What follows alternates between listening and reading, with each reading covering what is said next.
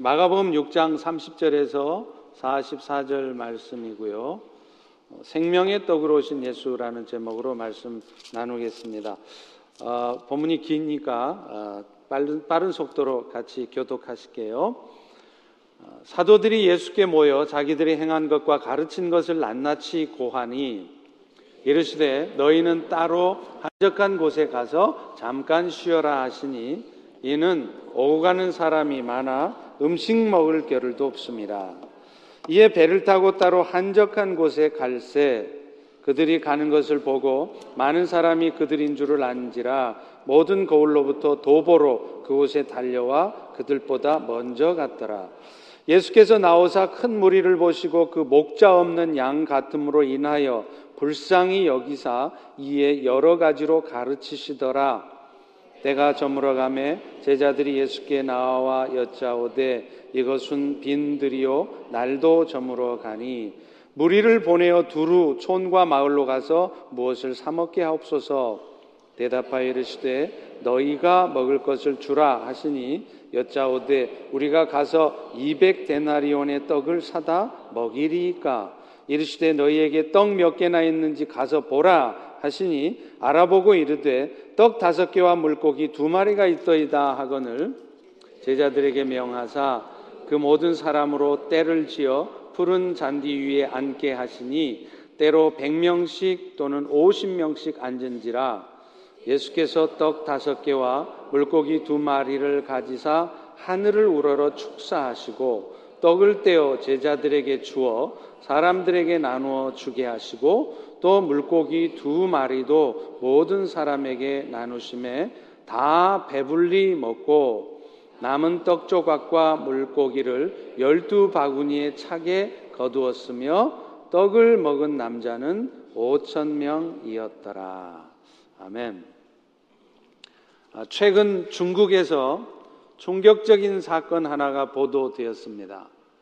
아, 중국의 깐수성이라는 곳에 사는 17살의 이모 양이 지난 6월 20일 어, 시내에 있는 한 백화점 8층에서 어, 투신을 한 사건입니다. 어, 그녀는 고등학교 3학년이었던 작년에 담임 교사로부터 성폭행을 당할 뻔한 후에 이것 때문에 심각한 후유증에 시달리다가 이렇게 자살을 시도한 것입니다. 안타깝긴 하지만 어느 사회에서나 있을 법한 이 이야기가 충격적인 이유는 이 자살을 하려고 하는 이 소녀를 대하는 사람들의 태도였습니다. 이 양을 지켜보던 100여 명의 시민들 중에 상당수는 더 죽겠는데 빨리 뛰어내려라. 도대체 뛰어내릴 거냐 말 거냐 이렇게 야유를 했다는 것입니다. 더 놀라운 것은 그래서 결국 소방관의 손을 뿌리치고 뛰어내렸을 때 더러 눈물 짓는 사람들도 있었지만 많은 사람이 박수를 치고 환호성을 질렀다는 것입니다. 과연 이런 일이 이 시대에 있을 수 있을까? 정말 의심스러운 이 장면이 중국의 소셜 네트워크 서비스라고 하는 웨이신에 올려져서 중국뿐만 아니라 온 세계를 충격에 빠뜨렸습니다. 사랑하는 성도 여러분, 성경에는 마지막 때가 되면 일어날 일들에 대해서 이렇게 말씀합니다. 많은 사람의 사랑이 식어지고 실족하게 되어서 사람들이 서로 죽이기도 하고 서로 미워하게 될 것이라 타락한 인생들은 이제 마지막 때가 되면 점점 더 자기 중심적으로 됩니다. 그래서 다른 사람들이 어려운 형편에 처해 있는 것 별로 별로 관심 갖지 않습니다. 안타까운 마음조차 갖지 않습니다. 자신과 다른 사람들에 대해서는 왜 저 사람은 저렇게 행동하고 말하는지 이해해 보려고 노력하기보다는 자신의 느낌과 판단이 중요한 것입니다. 그래서 모든 판단과 행동의 기준은 자기 자신이 되는 것이고 내 가족 혹은 내 나라가 어떻게 될 것인지 이것이 가장 중요한 가치 기준이 돼버렸습니다. 심지어는 교회에서조차 내 교회, 내 오이코스, 내가 섬기고 있는 부서 사역, 이것이 중요한 기준이 되어서 내가 다니는 교회, 내가 사역하는 부서가 잘 되어야 되고 내가 불편해지면 못 견디는 것입니다. 오늘 우리는 이렇게 모든 것이 자기 중심적으로 변해 가고 있는 이 시대에 살면서 다시 한번 예수님께서 이 땅에 오신 목적이 무엇이고 그 예수님 때문에 우리가 받은 축복과 은혜가 무엇인지 그리고 그 은혜를 입은 오늘 우리는 이 땅의 삶을 어떻게 살아가야 할지 다시 한번 돌아보고 살펴보기를 소망합니다. 오늘 본문의 사건은 여러분이 너무나 잘 알다시피 오병이어 사건이라고 그러죠.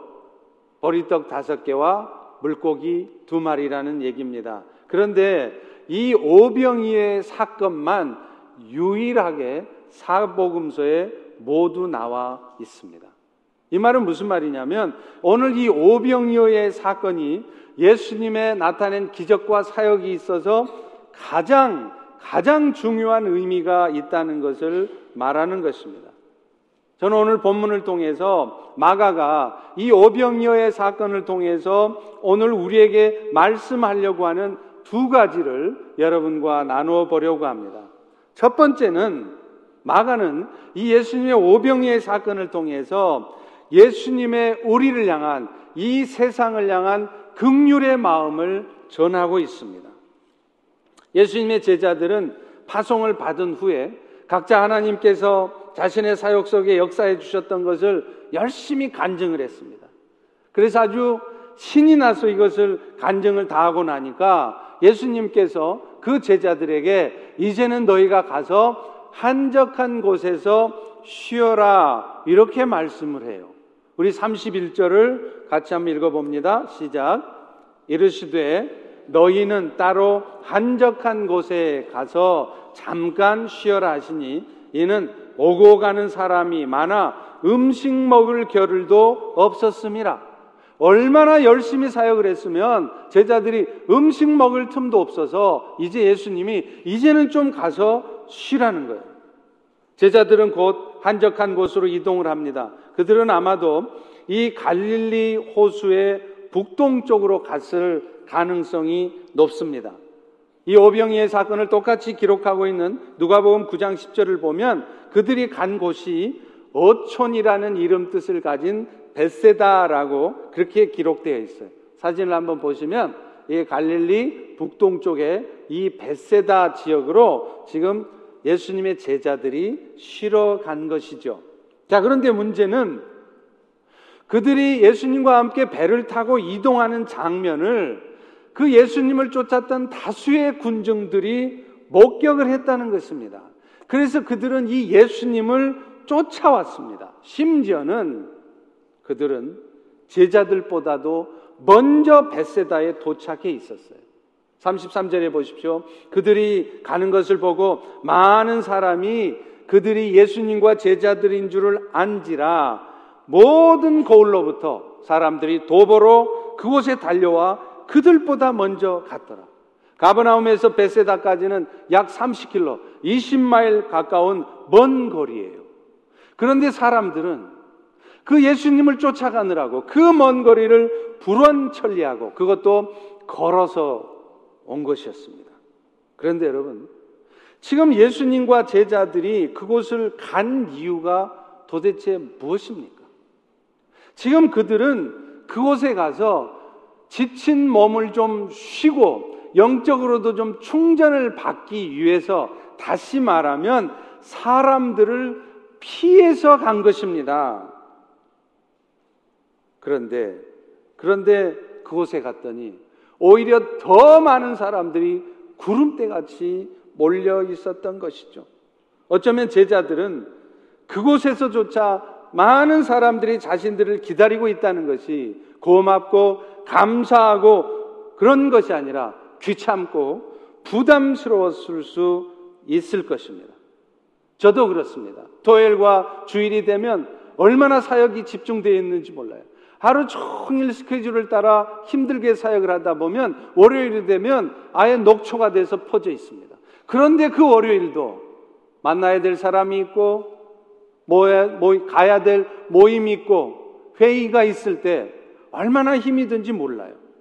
그런데 그런데 이렇게 귀찮다시피 자신을 쫓아온 그들을 향해서 사람들을 향해서 예수님은 이렇게 반응하고 계시다는 거예요. 다 같이 34절을 읽어보겠습니다. 시작. 예수께서 나오사 큰 무리를 보시고 그 목자 없는 양 같음으로 인하여 불쌍히 여기사 이에 여러 가지로 가르치시더라. 자신을 만나러 온 군중을 향해서 예수님은 내가 저 사람들 때문에 쉴 수 있는 공간을 빼앗겼다고 그것 때문에 불편해하거나 그것 때문에 귀찮아하거나 그것 때문에 불쾌해하지 않았다는 것입니다. 오히려 자신과 제자들의 피곤함은 뒤로 하고 그럼에도 불구하고 열심히 자신을 쫓아온 그들의 열정과 그 헌신에 깊은 감동과 연민의 정을 느끼고 있는 것입니다. 이런 예수님의 마음은 그들을 보시고 예수님께 하신 말씀에도 나타나지 않습니까? 그들을 불쌍히 여기시고 왜 여기까지 쫓아왔어? 왜 나를 끝까지 이렇게 힘들게 하는 거 하는 거야 가 아니라 불쌍히 여기시고 그들을 목자 없는 양처럼 생각했다는. 이 목자 없는 양이라는 표현은 민수기 27장 17절에 나오는 표현을 예수님이 이용하신 것입니다. 예수님께서 자신을 따르는 무리들을 이 목자 없는 양이라고 표현하신 것은 먼저는 목자로서의 의무를 잊은 채로 거짓 목자 역할들을 하고 있는 사람들에 대한 비판의 의미로 사용된 것입니다. 왜냐하면 당시에는 사실 예수님 이외에도 수많은 율법학자들이 있었어요. 이스라엘 백성들을 올바른 진리 가운데로 이끌어야 될 책임이 있고 자기의 생명을 바쳐서라도 그들을 위해서 섬겨야 될 의무가 있는 많은 바리새인들, 서기관들, 랍비들이 있었다는 것입니다. 그런데 그들은 진정한 목자로서 그 사람들을 진리로 이끌어내지 못했습니다.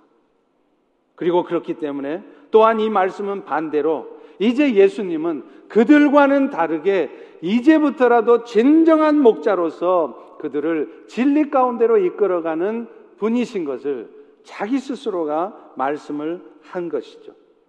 예수님이 진정한 목자의 모습을 보여주셨던 것은 그들이 저녁이 되어서 예수님을 따르느라 배고파 있었던 그런 이 군중들을 위해서 먹을 것을 먹이시는 모습을 통해서도 드러납니다. 오늘 보면 35절에 보면 그들은 지금 해가 저물고 빈들에 있는 상황임을 알 수 있어요. 다시 말하면 거기에 모인 사람들은 지금 시간적으로나 장소적으로 어려운 상황에 처해 있는 것입니다. 그래서 제자들은 이제 가까운 마을로 가서 저 사람들이 각자 저녁 식사를 해결할 수 있게 하자고 그렇게 아주 지극히 합리적인, 지극히 효율적인 제안을 한 것입니다. 36절을 보십시오. 무리를 보내어 두루 촌과 마을로 가서 저들로 하여금 무엇을 사먹게 하옵소서. 자, 그런데 이런 제자들의 제안에 대해서 굉장히 합리적이고 제자들이나 예수님이나 그들 자신에게도 별로 무리가 없을 이 합리적인 제안에 대해서 예수님은 의외의 대답을 하십니다. 37절을 다 같이 한번 읽어보겠습니다. 시작. 대답하여 이르시되 너희가 먹을 것을 주라 하시니 지금 예수님이 말씀을 하신 것은 제자들이 아주 능력이 많아서 돈이 많아서 그 5천 명이 넘는 그 많은 사람들을 먹일 충분한 능력이 있다는 것을 그들이 아주 스마트하고 아주 똑똑한 친구들이기 때문에 어떤 방법을 통해서도 그들을 먹일 수 있다고 확신하기 때문에 이 말을 하신 게 아니었어요. 오히려 예수님은 이 말씀을 통해서 그 제자들이 제법 똑똑한 척 하지만 그들이 얼마나 무능하고 얼마나 영적으로 무능한 자인가를 깨닫게 하기 위해서 이 말씀을 하신 것입니다. 예수님의 이런 의도에 맞게 아니나 다를까 그 제자들은 전혀 엉뚱한 대답을 해요.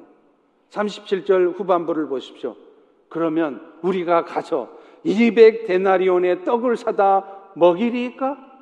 이 말은 우리 성경에는 그 분위기가 안 나와 있지만 굉장히 불편한 기색으로 예수님께 마치 따지듯이 하는 말인 것입니다.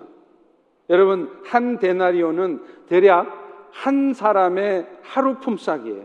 그러니까 이 200데나리온은 노동자들의 한 반년 정도의 품삯이 되는 것이죠. 그곳에 있었던 사람들이 장년 장정만 5천 명. 다른 복음서의 기록에 하면 자녀들과 여자들까지 포함하면 어쩌면 2만 명 가까운 사람이 있었을 터인데 제자들은요. 지금 한눈에 지금 저 사람들이 대략 몇 명 정도 모였는지를 금방 파악했습니다. 그리고 그들을 먹이기 위해서는 얼마나 많은 음식이 필요할 것이며 또 그 많은 음식을 구입하기 위해서는 도대체 어느 정도의 돈이 들어가는지를 지금 금방 파악하고 계산하고 있다는 것을 알 수 있습니다. 그런데 그들은요, 그렇게 계산에는 빨랐으면서도 정작 그런 말씀을 하시는 예수님의 의도, 그리고 그 말씀을 하시는 예수님께서 초자연적인 능력을 통해서라도 얼마든지 그 빈들에 있는 5천 명이 넘는 사람들을 먹이실 수 있다는 사실에 대해서는 까마득히 잊어먹고 있었다는 거예요. 바로 앞서까지 그 제자들은 예수님과 함께 다니면서 얼마나 많은 이적을 보았습니까? 그 이적들을 통해서 정말로 예수가 사람이지만 또한 하나님의 아들이요. 전능의 권능을 가지신 분이신 것을 분명히 보았을 거예요. 그런데 그들은 그런 예수를 까마득히 잊어먹고 있는 겁니다. 결국 예수님은 그들이 가져온 보리떡 다섯 개, 물고기 두 마리로 5천 명이 먹고도 남도록 역사해 주셨습니다. 41절, 42절을 같이 한번 읽어보겠습니다. 시작. 예수께서 떡 다섯 개와 물고기 두 마리를 가지사 하늘을 우러러 축사하시고 떡을 떼어 제자들에게 주어 사람들에게 나누어 주게 하시고 또 물고기 두 마리도 모든 사람에게 나누심에 다 배불리 먹고 사랑하는 성도 여러분 예수님의 사랑은 인간의 영혼뿐만 아니라 육체 구원도 포함하는 전인 구원으로 나타나고 있다는 사실을 오늘 우리는 알 수 있습니다. 실제로 이 사건을 다루고 있는 마태복음이나 누가복음에 보면요. 예수님은 이 기적을 나타내면서 그들에게 가르치실 뿐만 아니라 그들의 병을 고치시는 장면도 함께 기록하고 있기 때문이에요.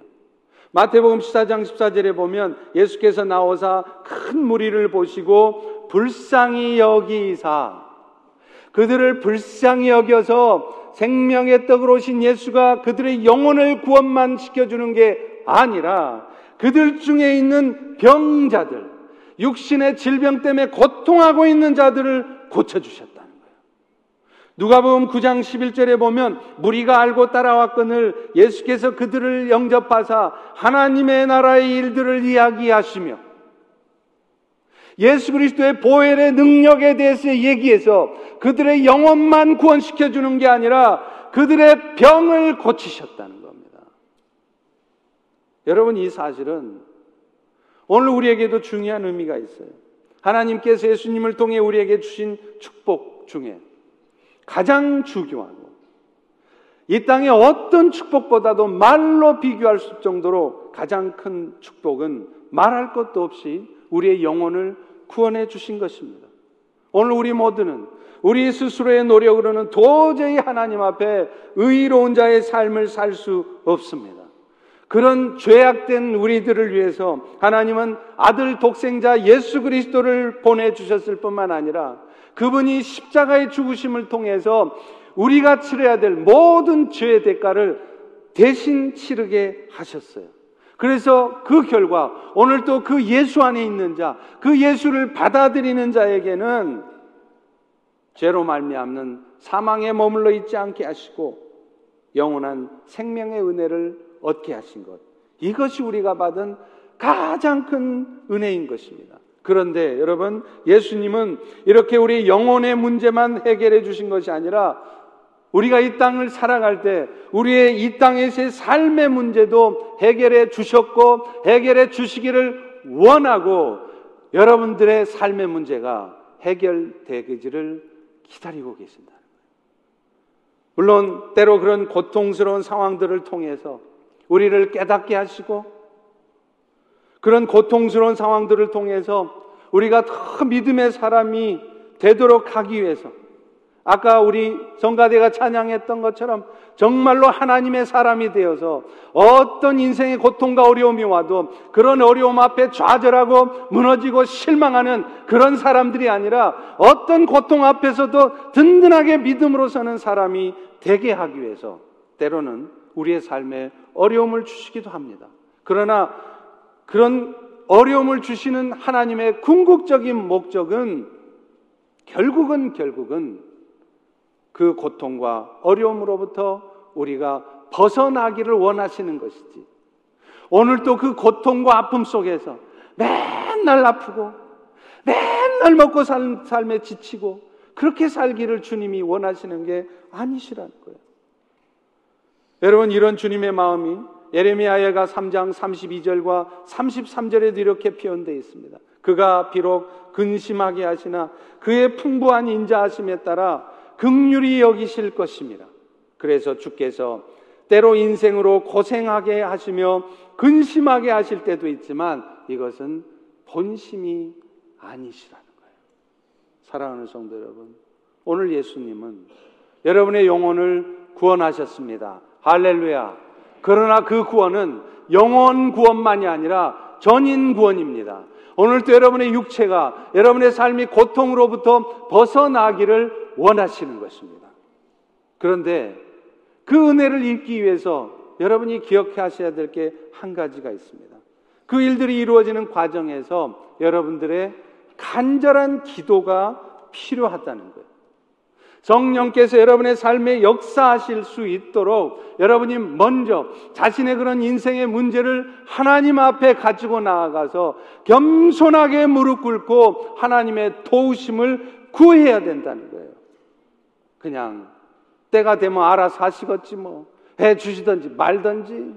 가만히 있어도 해결해 주시는 것이 아니라, 오 주님, 이 과정을 통해서 내 인생의 문제는 내 힘으로 해결되는 것이 아니라 정말로 하나님이 해결하신다는 것을 제가 경험하기를 원합니다. 그러니 이 연약한 나를 도와주세요. 내가 잘못했습니다. 나의 부족함과 허물이 있습니다. 그렇게 우리의 죄를 고백하고 우리의 연약함을 고백하며 도우심을 간절히 구할 때 주님은 역사하신단 말이에요. 에스겔 36장 35절 36절에 보면 하나님은 이스라엘 백성들에게 이렇게 약속해요.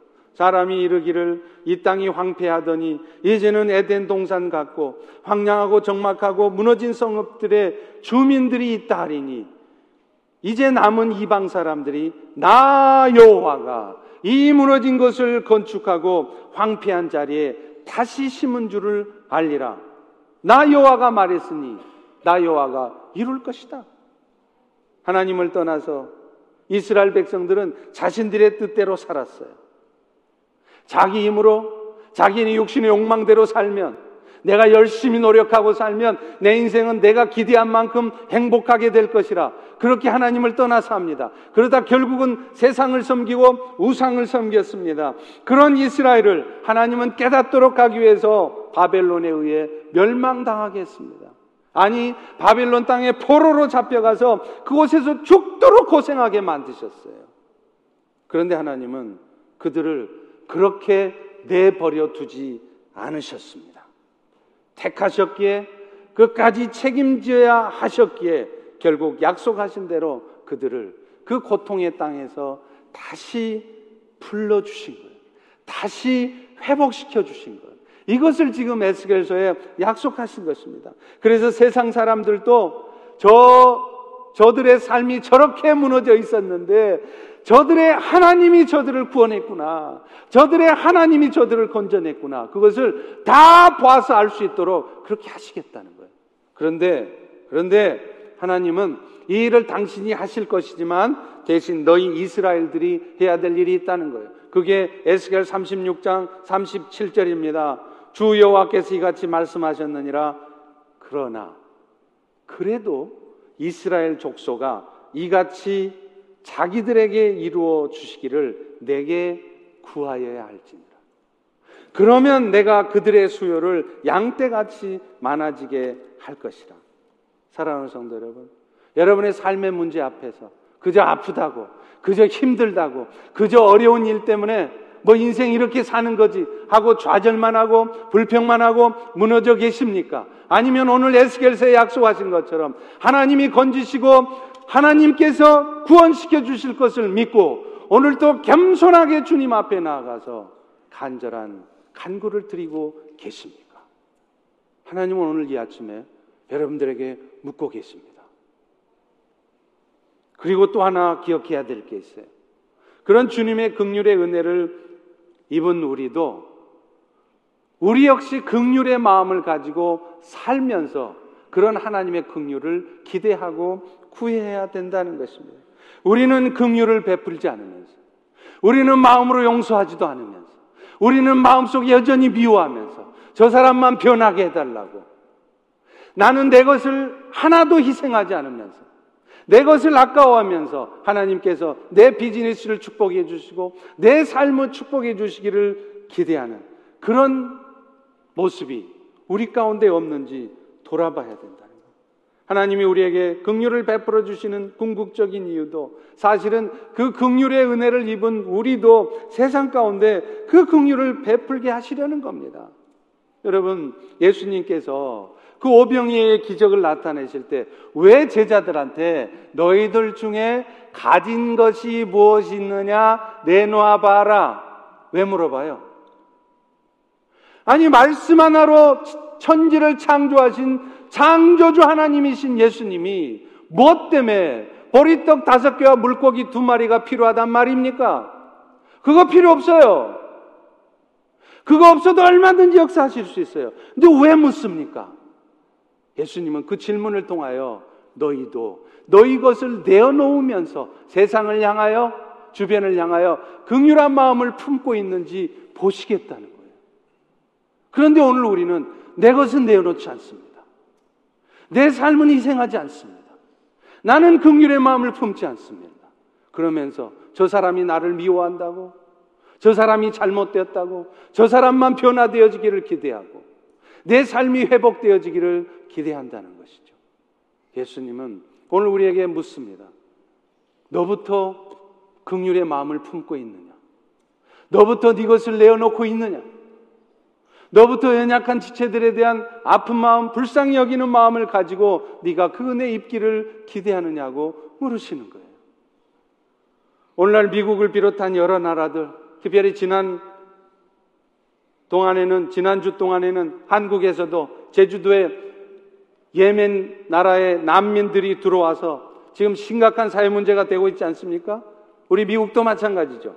특별히 이슬람권 나라들에서 난민들이 들어온 경우는 그들 중에 급진적인 회교 무장 세력들이 테러를 목적으로 난민 행세를 하는 경우가 있기 때문에 그들을 받아들이기를 꺼리는 것 당연합니다.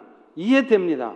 그렇지만 그럼에도 불구하고 환란 가운데 처한 자들을 도우라고 하는 주님의 명령을 생각할 때 이런 일들은 참으로 안타까운 일인 것입니다.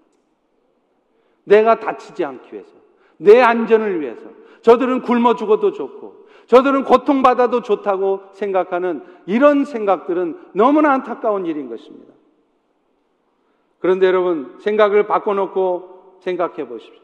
우리가 다가가야 될 이슬람권 사람들, 우리 교회만 해도 얼마나 선교를 외치고 또 그들 중에서 특별히 이슬람권 사람들, 중동 사람들을 복음해야 된다고 얼마나 얘기를 하고 얼마나 많은 선교사를 보내려 합니까?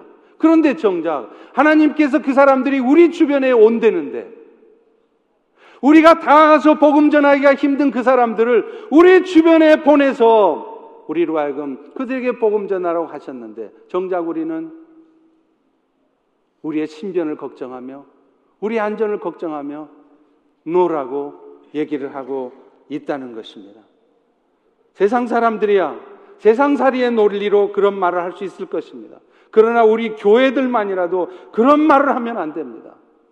우리가 좀 불편해져도 우리가 다가갈 수만 있다면 기꺼이 희생을 감수하면서 다가가야 돼요.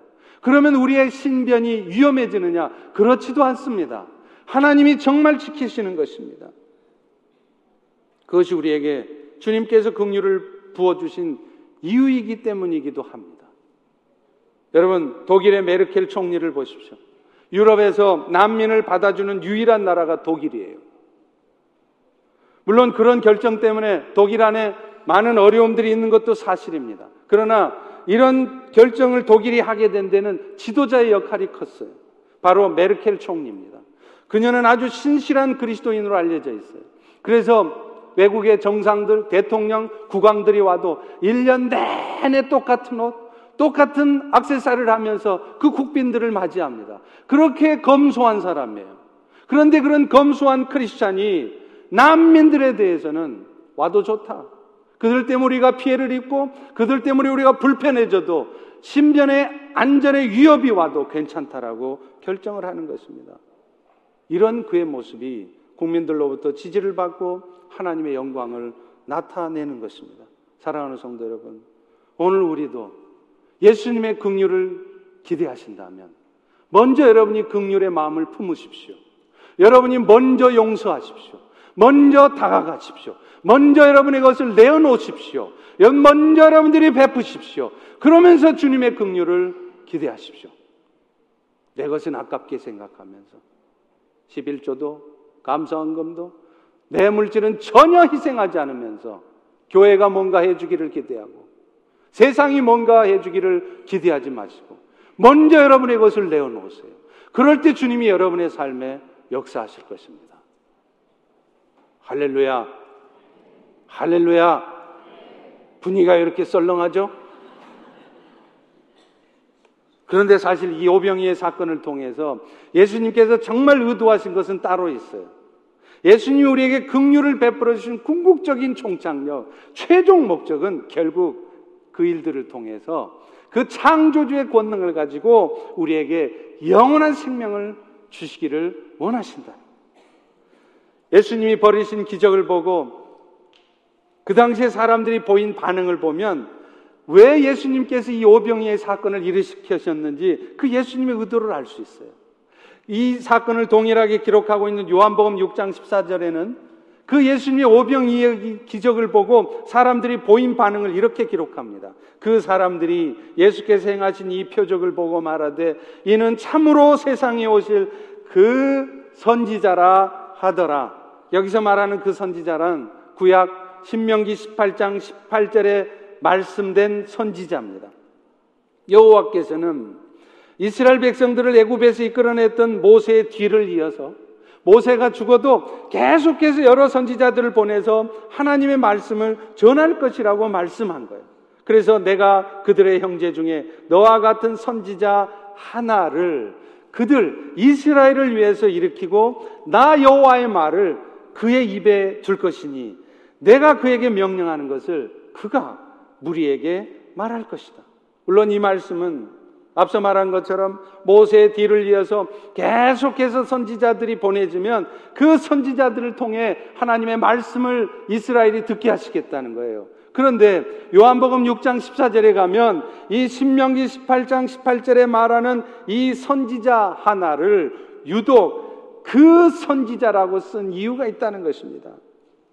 그 신명기 18장 18절에 예언된 선지자 중에 하나가 바로 예수 그리스도를 의미한다는 것을 나타내는 것이죠. 여러분 아시다시피 영어에서 관사에는 두 종류가 있죠. 뭐뭐가 있죠? 부정관사, 정관사. 부정관사가 뭐죠? 어, 언. 그다음 정관사는요? 더. 시시해서 안 듣고 싶으세요? 그런데 이 정관사가 뭐예요? 정면으로 보는 관사? 유일한 것을 정관사를 붙여서 쓰지 않습니까? 그런데 a prophet이 아니라 요한복음 6장 14절에는 그 선지자 the prophet이라고 하고 있다. 이것은 신명기 18장 18절에 예언된 그 선지자가 오늘날 하나님의 아들로 이 땅에 오셔서 모든 이스라엘의 죄를 사함받게 하고 이스라엘을 다스리는 왕으로 오시고 또 자기 백성들에게 여호와의 말씀을 전할 선지자로 오실 예수라는 것을 의미하는 것입니다. 그래서 구약 백성들은요, 이 신명기 말씀을 기억하고 있어요. 그래서 언젠가는 그 신명기에 예언된 메시아가 올 것이라는 걸 기다리고 있었습니다. 물론 안타깝게도 그들이 기다리던 메시아는 예수님과 같은 메시아가 아니라 정치적 메시아예요. 로마 제국의 압제로부터 유대 나라를 독립시켜서 이전에 다윗 왕, 솔로몬 왕이 누렸던 그 영광을 그 영화로운 삶을 자신들도 누리게 해줄 그런 정치적 메시아를 기다렸던 것이죠. 마치 오늘날 우리 성도들 중에도 이제 신앙생활을 갓 시작하고 또 믿음이 아주 깊은 단계에 들어가지 못한 성도들은 신앙생활을 하는 목적이 어찌하든지 예수 믿어서 그 예수님 때문에 내가 덕점 보고 예수님 때문에 내가 이 세상의 삶의 축복을 얻기를 원하는 그런 믿음을 갖고 사는 것과 똑같은 것입니다. 그런데 사실은요, 그들의 말이 정확하게 맞았습니다. 왜냐하면 예수님 자신이 오병이어의 기적 후에 이 사실에 대해서 직접 설명을 해 주셨기 때문에 요한복음 6장 32절 33절이 이 오병이어의 기적에 대한 예수님의 설명입니다. 내 아버지께서 너희에게 하늘로부터 참떡을 주시나니 하나님의 떡은 하늘에서 내려 세상에 생명을 주는 것이니라. 그러면서 요한복음 6장 35절에 예수님은 이렇게 말씀하세요. 나는 생명의 떡이니 내게 오는 자는 결코 줄이지 아니할 것이요 나를 믿는 자는 영원히 목마르지 아니하리라. 오병이어의 기적을 통해 예수님은 그 전능의 권능을 가지신 하나님의 아들 예수로 이 땅에 오셔서 그 신명기 18장 18절에 예언된 그 선지자의 역할을 하시는 분, 이 세상에 영원한 생명을 부여하시는 분이라는 것을 말씀하신 겁니다. 우리는 여기서 중요한 사실을 알게 됩니다. 결국 예수님이 이 땅에 오신 궁극적인 목적도 이 땅에 우리가 예수님 때문에 살아가면서 한평생 행복하게 살게 해주려고 오신 게 아니라는 거예요. 전국에는 맞게 될 그 영원한 심판에서 그 영원 형벌을 받지 않고 영생을 얻게 하시려고 이 땅에 오셨다는 것입니다. 그렇기 때문에 혹시 지금 이 순간 여러분 중에도 교회는 다니시지만 아직도 진심으로 예수님을 구원주로 받아들이지 않으신 분이 있다면 지금 이 시간 마음을 여시고 그 예수님을 받아들이십시오. 안타깝게도 놀랍게도 교회를 다닌다고 해서 다 구원을 받고 다 영원한 생명을 얻는 것이 아닙니다. 어쩌면 지금 이 자리에도 우리가 다 죽어 천국에 가면 보지 못할 분들이 있습니다. 여러분의 옆자리에 앉은 남편이 여러분의 뒤에 앉아 있는 여러분의 형제, 부모 중에 천국에 못 볼 분이 있습니다. 그러므로 지금 이 시간 계시록 3장 20절의 말씀, 그 예수님의 말씀을 받으시기를 바랍니다. 볼지어다 내가 문 밖에서 서서 두드리노니 누구든지 내 음성을 듣고 문을 열면 내가 그에게 들어가 그와 더불어 먹고 그는 나와 더불어 먹으리라. 하나님께서는 종종 우리에게 기회를 주세요. 예수님을 구원주로 영접해서 우리도 영원한 생명의 떡으로 오신 예수님 때문에 영생을 얻게 하시려는 것입니다. 지금 이 순간에도 다시 한번 여러분에게 피 묻은 손을 내미시는 주님의 손을 거부하지 마십시오. 여러분 중에는 어쩌면 교회를 10년을, 20년을 다녔지만 심지어는 중직의 직분까지 받고 있을지라도 정말로 마음으로 예수를 믿지 못해서 영원한 생명의 떡이신 예수님을 얻지 못한 분들이 틀림없이 있습니다. 그런 분들은 지금 이 시간 마음을 여시고 겸손하게 그 예수를 받으십시오. 그래서 예수님을 진정으로 받아들일 때 이 세상 삶을 마치고 나서도 영원한 생명을 얻은 자로 살아갈 수 있기를 주의 이름으로 축원합니다. 축원합니다. 그리고 이미 예수님을 영접해서 하나님의 자녀로 살아가는 성도님들이라면 무엇보다도 생명의 떡으로 오신 예수님에 대한 감사와 찬양을 하시기 바래요. 여러분 이 땅에서 우리가 살아가는 동안 이 땅의 것 전부 다 누려봐야 결국 우리 인생은 한 줌 흙으로 돌아가는 인생일 뿐입니다. 그런데 우리에게 생명의 떡이신 예수님은 영원한 생명을 주셨어요. 이 땅에 무엇을 가지고도 살 수 없는 영원한 축복을 이미 우리는 누리고 있다는 것입니다. 그러니 그것에 먼저 감사하세요. 여러분이 이 땅에서 잠시 잠깐 겪고 있는 그 고통 때문에 여러분의 마음이 무너져 있고 여러분의 마음이 실망과 좌절과 어둠에 있지 마시고 무엇보다도 세상에 다른 어떤 사람도 얻지 못한 세상의 어떤 권력과 불을 가지도 얻지 못한 이 영원한 생명의 은혜를 입은 것 이것에 먼저 감사하시기를 바랍니다. 여러분 사실 예수님의 제자만 봐도 그렇잖아요. 아까 말씀드린 것처럼 그들은 예수님께서 그렇게 기적을 보여주고 수도 없이 말씀을 하셨어도 주님의 뜻을 끝까지 분별 못해요. 얼마나 어리석습니까? 그런데 우리 예수님은 그런 어리석은 제자들을 택하셨기 때문에 끝까지 책임지시는 거예요. 오늘 여러분들도 마찬가지입니다. 우리가 정말 감사해야 될 일이 뭡니까? 우리가 얼마나 죄악되고 얼마나 잘못되고 그래서 이 영원한 생명의 은혜를 얻었으면서도 오늘 또 어찌하면 이 나그네 같은 인생, 이 잠시 사는 인생조차도 어떻게 하면 복되게 살까 고민하는 그런 우리를 포기하지 않으시고 버리지 않으시고 끝까지 우리를 책임지고 가신다는 것이에요. 이것이 은혜입니다. 이 은혜에 대한 감사가 우리 가운데 있어야 돼요. 신명기 32장 11절에 보면 공의로우신 하나님께서 왜 우리의 삶의 때로는 고통을 주시는지 그 이유를 설명해 주십니다. 마치 독수리가 자기의 보금자리를 어지럽게 하며 자기의 새끼 위에 너풀거리며 그의 날개를 펴서 새끼를 받으며 그의 날개 위에 그것을 없는 것 같이. 여러분, 독수리가 왜 새들의 왕입니까? 폭풍우가 몰아치면은요, 세상의 새들은 다 숨어요. 죽을까봐, 손해볼까봐, 희생당할까봐, 힘들어질까봐, 다 바위 틈으로 숨습니다.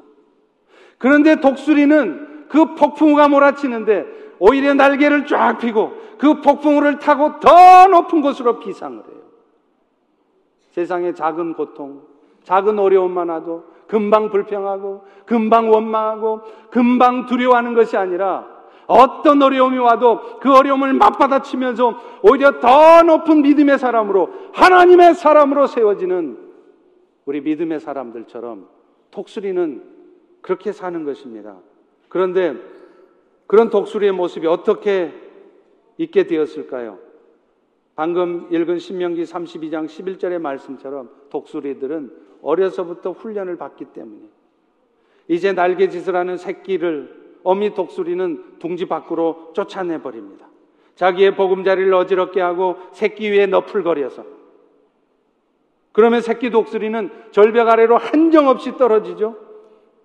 그 와중에 새끼 독수리는 떨어지지 않으려고 안 죽으려고 열심히 날개도 별로 없으면서 깃털도 별로 없으면서 열심히 퍼덕거려요. 됩니까 그게? 계속 떨어지죠. 그럴 때 어미 독수리가 큰 날개를 쫙 펴서 징 하고 날아와서 그 새끼 독수리를 딱 받아쳐 올린다는 거예요. 여러분 이런 훈련 때문에 독수리가 새들의 왕이 되는 것입니다. 오늘 우리의 삶에도 마찬가지죠. 독수리가 새끼를 훈련하듯 우리를 둥지 밖으로 몰아내서 여러분의 삶이 지금 참으로 고통스럽고 원망스러울지라도 분명히 기억하십시오. 이 시간 후에 여러분들은 독수리 같이 폭풍우가 몰아쳐도 비상하게 되는 그런 하나님의 사람, 믿음의 사람이 될 것입니다. 어제 우리 열린문 장로교회와 성교위원회가 조인트 미팅을 했어요. 우리 교회 입장에서는 먼저 앞서서 잘 선교를 하고 있는 열린문교회 선교위원회 모습들을 통해서 우리가 도전받고 배우려고 함께 미팅을 했습니다. 근데 그 미팅 가운데 다섯 시간 동안 이 선교에 대한 여러 가지 얘기들을 나누면서 얼마나 은혜가 되고 얼마나 고맙고 얼마나 많은 것들을 깨달았는지 몰라요. 그분들도 마찬가지였을 겁니다. 그런데 거기 선교위원장이 있던 분이 한 번 그 얘기를 하시더라고요.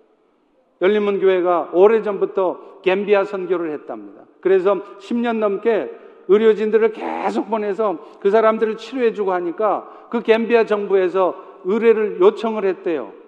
너희들한테 좋은 땅을 줄 테니까 거기다 아예 좋은 병원을 지어서 마음 놓고 와서 의료 활동을 해라. 그래서 교회에서는 없는 돈, 있는 돈 다 끌어다가 참 힘들고 어렵지만 거기 담당 장로님도 1년에 몇 번씩을 가면서 어렵게 어렵게 해서 선교 병원을 지었어요. 그런데 얼마 안 있다가 니들 나가. 병원 놔두고 나가라는. 갬비아도 공산주의 국가입니다. 그러니 나가라면 나가야 되는 거예요. 여러분 그때 얼마나 억울했겠습니까? 아니 아니 그것 좀 잘 살펴보고 하지. 그렇게 그렇게 건성건성해 가지고 그런 얘기 안 들었겠어요? 얼마나 힘들었겠어요? 그 일들을 했던 성도님들, 앞장서서 일하셨던 장로님들, 목사님 얼마나 힘드셨겠어요? 그런데요, 얼마 전에 거기 정권이 바뀌어서 그 새로운 정부가 다시 요청을 했답니다. 이제 들어와서 병원 해라. 근데 더 놀라운 게 있어요. 이 소식을, 이 소식을 플로리다에 있는 어떤 크리스찬 의사가 듣고 연락을 해왔다는 거예요. 어떻게 알았는지. 하나님이 하신 거겠죠. 그런데 그 크리스찬 의사는 어떤 사람이냐면 갬비아에서 온 사람.